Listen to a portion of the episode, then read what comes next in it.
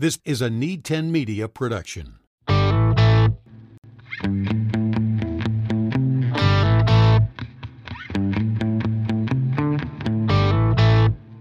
All right, welcome aboard, my friends. It's Nate Clayberg, and in this episode, you get to meet Lauren Johnson. I got the opportunity to meet her uh, early April at the brand new live event in Denver, Colorado, and uh, learn how she went from an aspiring soccer career, having an aspiring soccer career, to finding a world in mental performance coaching. She even did this work with the New York Yankees. And again, in this show, we introduce you to jobs and people that work in those jobs and how did they get there? What are those jobs? uh, as people move into those roles. And uh, Lauren, welcome to the podcast. But as we begin, I want to go back to when you were growing up and getting ready to finish high school.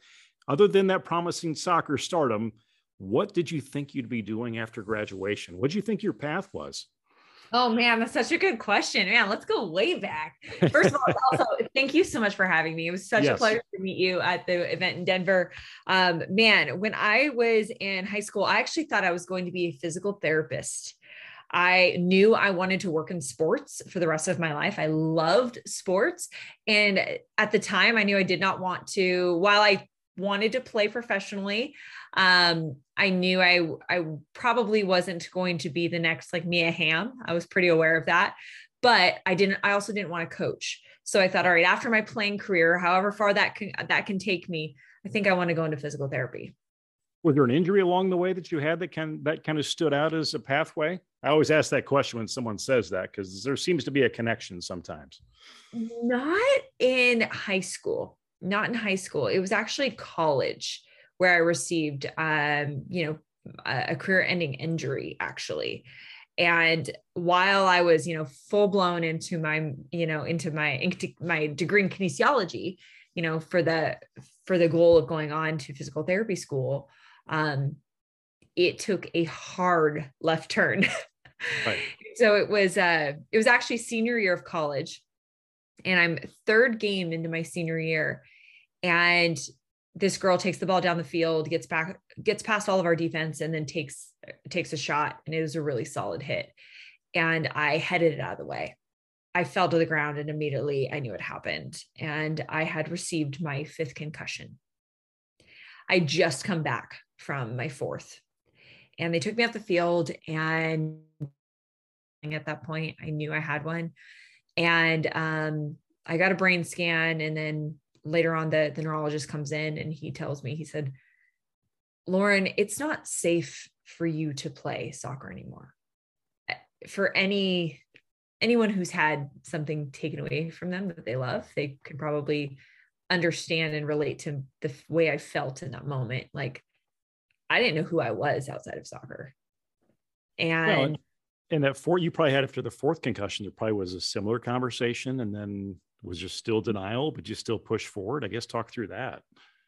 Yeah. So I, I, remember actually my first response to the neurologist was, uh, ah, I'll get a second opinion. Like, first of all, how offensive to say that right, right to his face. But at the same time, I was like, I'm not stopping. And then he said something to me that put everything into perspective. And he said, Lauren, do you want to remember your name when you're 40? And I was like, whoa. Yeah, that's the, I mean, that's the plan. And he said, then I don't recommend you continue. He said, I can't guarantee your next concussion won't be permanent. And it became very clear what my decision needed to be. And I had to make the hard decision of hanging it, hanging it up. And while I still was a part of the team, my role significantly changed. And so I remember for a while, I felt really bad for myself. I felt really sorry for myself until one day I realize that's not going to help anybody. And if I'm going to be on this team, I might as well make use of my time. And my time was not very well used sitting on the bench feeling sorry for myself. My time was well used giving it to my teammates in the best way that I could, whether that's getting them water, whether that's setting up cones, whether that's, you know, having somebody to listen when they're frustrated or even maybe giving advice because I have this outside perspective that's different than being on the field. Imagine and, that was pretty pretty therapeutic. Coming back saying you had a different purpose in the world of soccer or what you were doing that you probably didn't maybe I, I, I do wonder as a player, did you notice the other people that were doing that stuff? And the impact that kind of work has and just just seeing world differently you know it was interesting it's funny you say that because it, there was one day when i noticed this difference and we were actually in a playoff and we were getting our asses handed to us to be honest with you and again i'm not playing i'm on the bench and the girls come off and they're just defeated they're like giving up at halftime and i remember i got so upset but in a way that was hopefully helpful and it seemed to have been and I said, I would do anything to be able to be pissed off and in your shoes right now. Anything.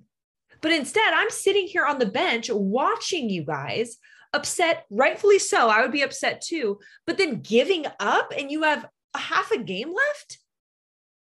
I was like, that's BS. I was like, get your asses up, p- pick up your heads, and go make. If they're gonna win, you better make it so damn hard that they walk off that this field going, we had to claw to win this game. And it was this weird change in perspective where I've been in the position, I've been in their shoes before, where I would have just maybe sat in the complaints. But I had this outside perspective of like, how dare you complain? You can play. I can't. Like, you get out there. And it was a great also moment because sometimes that's what coaches are so good for is they act as those mirrors like they can see these outside perspectives that we can't when we're in it. Mm-hmm. And so I think that's why I felt so comfortable giving it is because I also understood what it felt like to be there and to be stuck in that kind of perspective. And so that really was a time when I noticed the difference and the shift. It really all kind of came to fruition based on like understanding what I wanted to do. And it wasn't physical therapy when I took decided to take an elective course in sports psychology.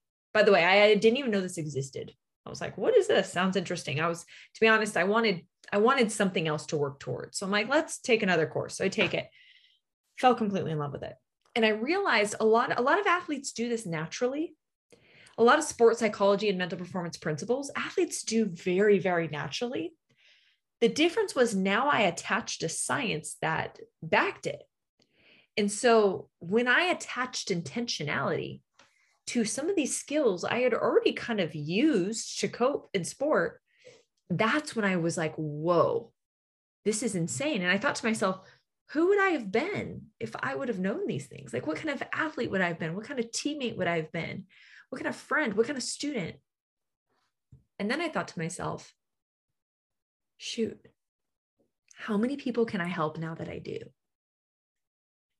And so I dove into this work, falling completely in love with it and also using it as a tool with my team when I could and it felt appropriate. And I will never forget, it was the senior banquet my of, of college. So all the all the athletes or all the seniors have to come up and like say something. And then I'm up there. I didn't prepare anything. I mean, not that you would, but I'm up there and I remember saying, this was the most impactful year of soccer I've ever been a part of, and I didn't step on the field.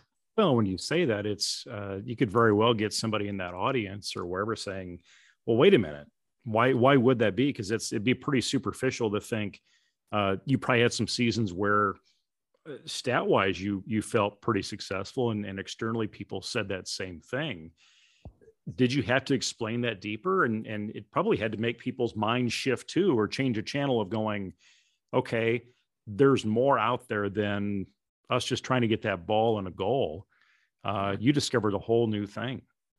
I did go a little bit deeper and I said it was the most successful year and I didn't have one goal.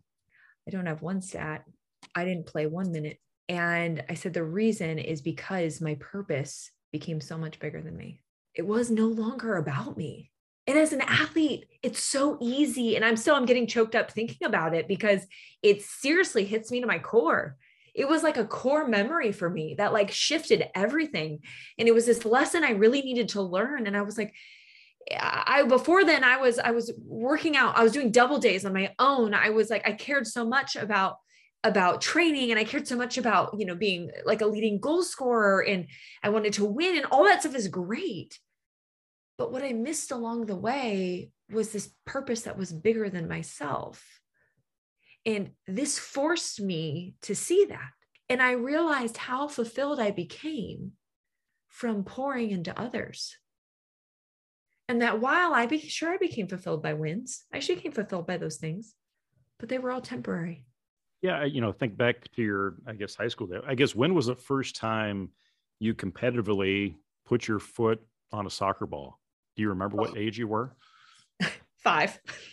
you come yeah, up like, through and and what what advice do you give to the in in in club sports? And youth sports is so prevalent right now and i've got a whole nother worry as it relates to our future workforce but you know what do you i don't know if you ever get a chance to talk to those kids or even the parents uh, the impact that that narrow thinking maybe is what what that would be and and the whole world outside of that and and the impact that you discovered uh, a different a different piece outside the pitch, I guess, that maybe made you more complete. Do you have you relayed that, or is that what you do? Yeah, I think that I think the biggest thing I, I recognize, and I think I find in a lot of young athletes, and so sometimes not young, sometimes also complete adult professional athletes, is I attached my worth to my outcomes. So anytime I scored and I was a leading scorer one year, you know, I had all these great stats and I mean, I was on top of the world. But if I didn't have that, I was worthless. And so I rode this roller coaster of highs and lows like you wouldn't believe.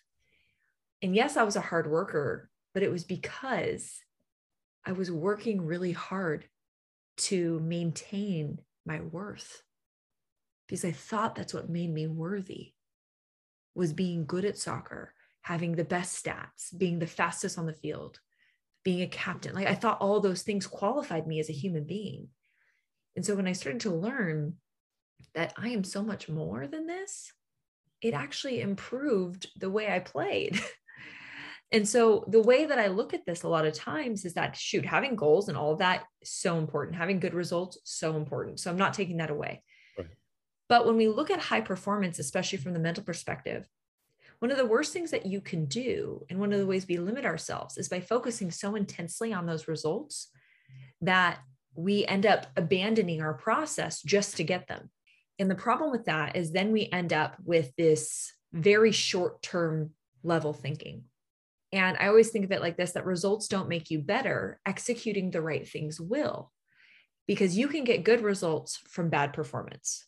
You can also get bad results even though you had a great performance. And so, again, results alone won't make you better. Executing the right things will. So, I like to really shift our focus, focus to executing the right things. And that's going to look different for every single person based on your goals and what matters.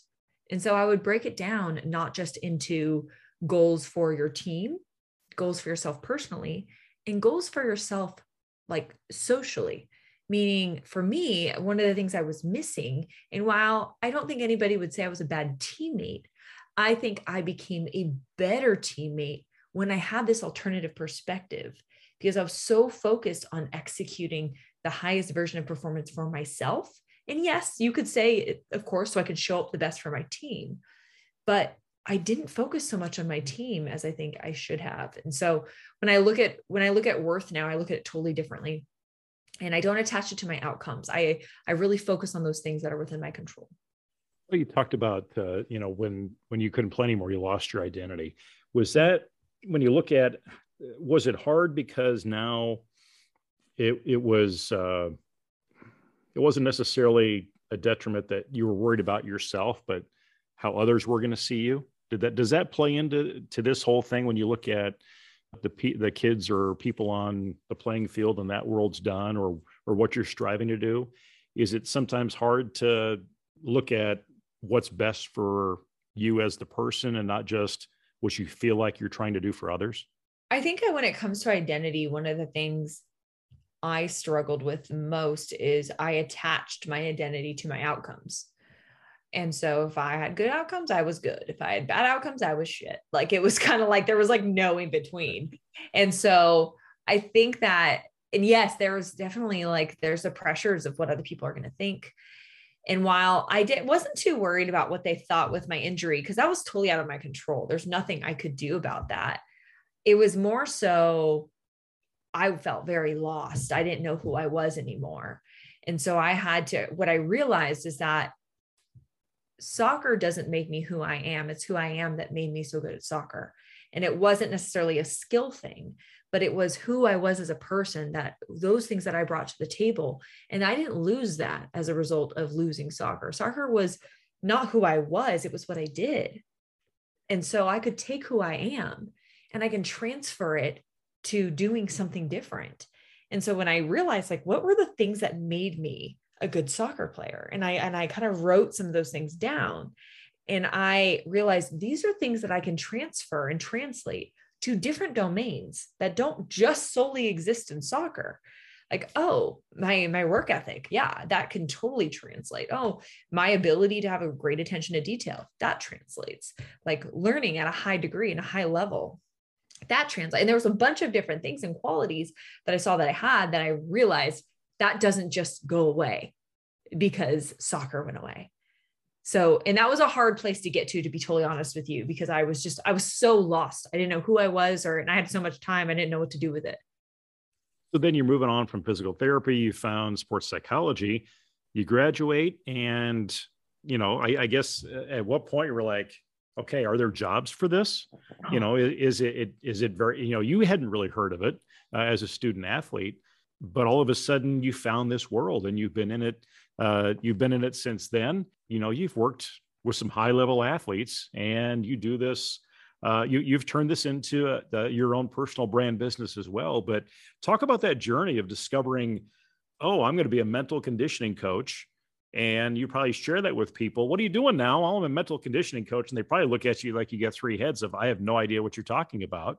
But, but talk about building that adventure along the way so I so like I said, I, I took that elective course in sports psychology, and it actually led me to a master's degree in performance psychology. So I finish up and with my master's degree, and I'm very aware at this point that there's not a whole lot of jobs. And when I say there's not a whole lot of jobs, there's not a whole lot of jobs I wanted. Okay. I wanted to work at the professional sport level. And I knew that baseball was like was really starting to hire and take on mental performance coaches. And but at the time I graduated, like no chance would you be taken right out of grad school.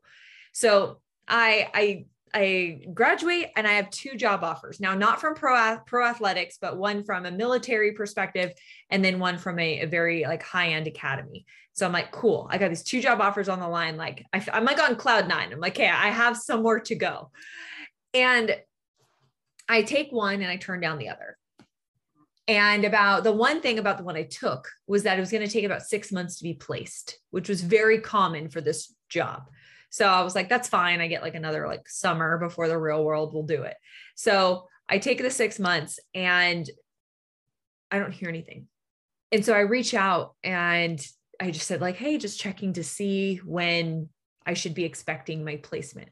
And that's when I received the email back that said, we're sorry the job is no longer available. You can imagine I felt very similarly to how I felt, you know, when my soccer was taken away. It's like you had these expectations for what you thought life was going to look like, and suddenly it's gone. And not only is that job gone, but the other job had already hired six months past. They've already filled that role. So here I am again with nothing. And I reached out to everybody that I knew in baseball and otherwise, and I kept hearing the same thing.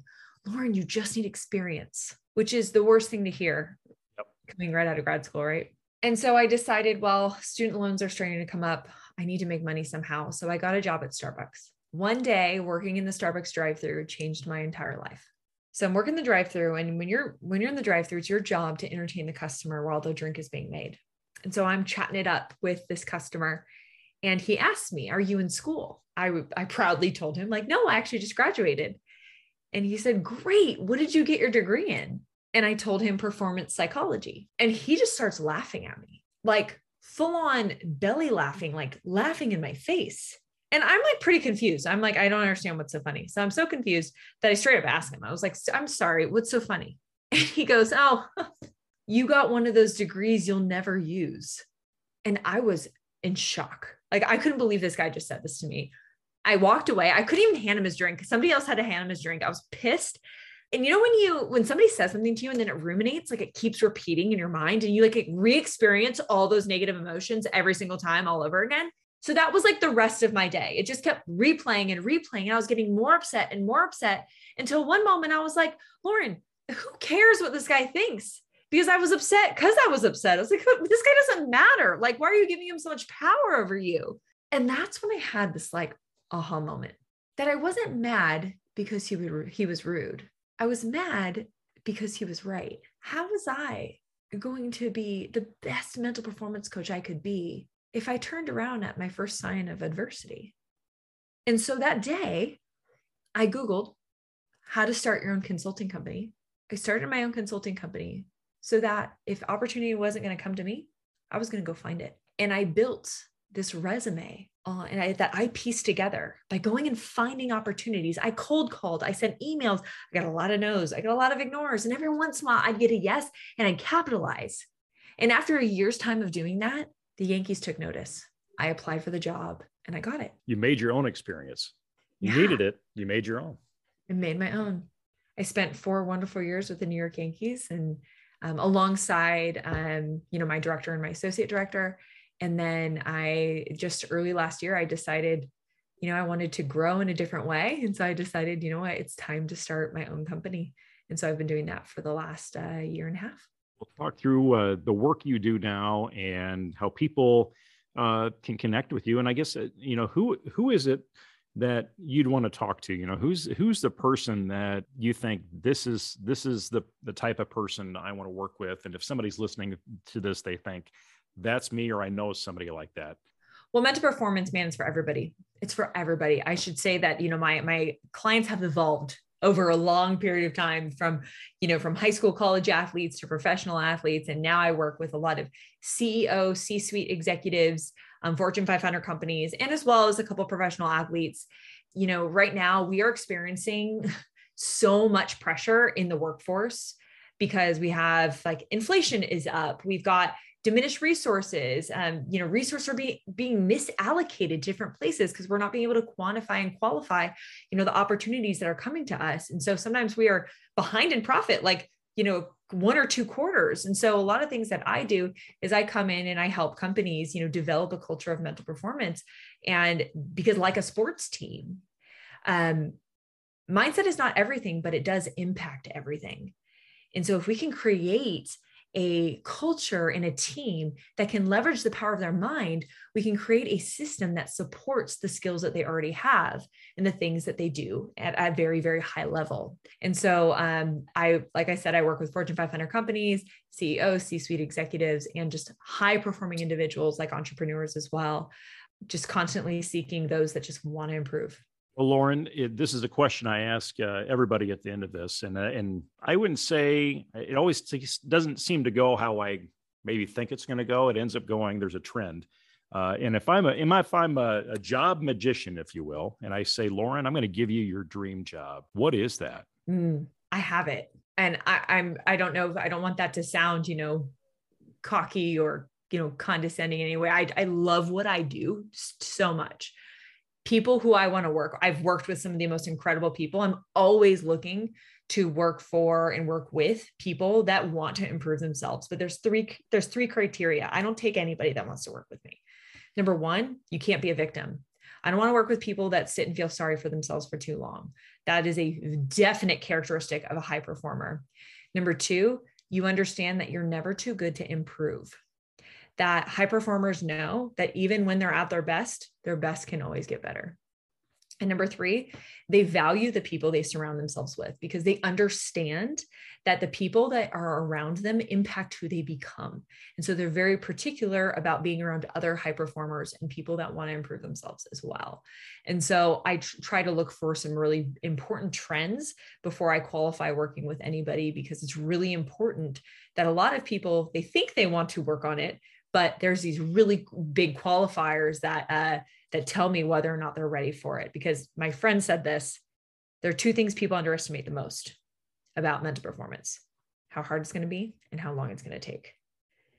And so i would say that really right now i have the most amazing job in the world and i love what i do but man am i always looking to work for just incredible people that want uh, and have the desire to improve? Hell yeah yeah, you know, it, it takes some work to make that body below your shoulders, right? uh, but it, it should probably be the same amount of work it takes to to to do the muscles above your above your shoulders. So, uh, Lauren, thank you very much. I'm going to put uh, uh, ways to connect with you on your website and and also your social media. But uh, uh, it's great to connect with you again, and I, and I appreciate you being a part of this. Thanks so much for having me. This is so much fun. Thank you again for listening, everybody, and being on this journey. And I invite you to please subscribe and share this podcast. It's called That's a Job. It's on Spotify, Overcast, Apple Podcasts, or wherever you get your podcast. The That's a Job podcast is presented by Career Adventure Academy and the College and Career Discovery course. Discover the work you are wired to do. Now, go live your career adventure.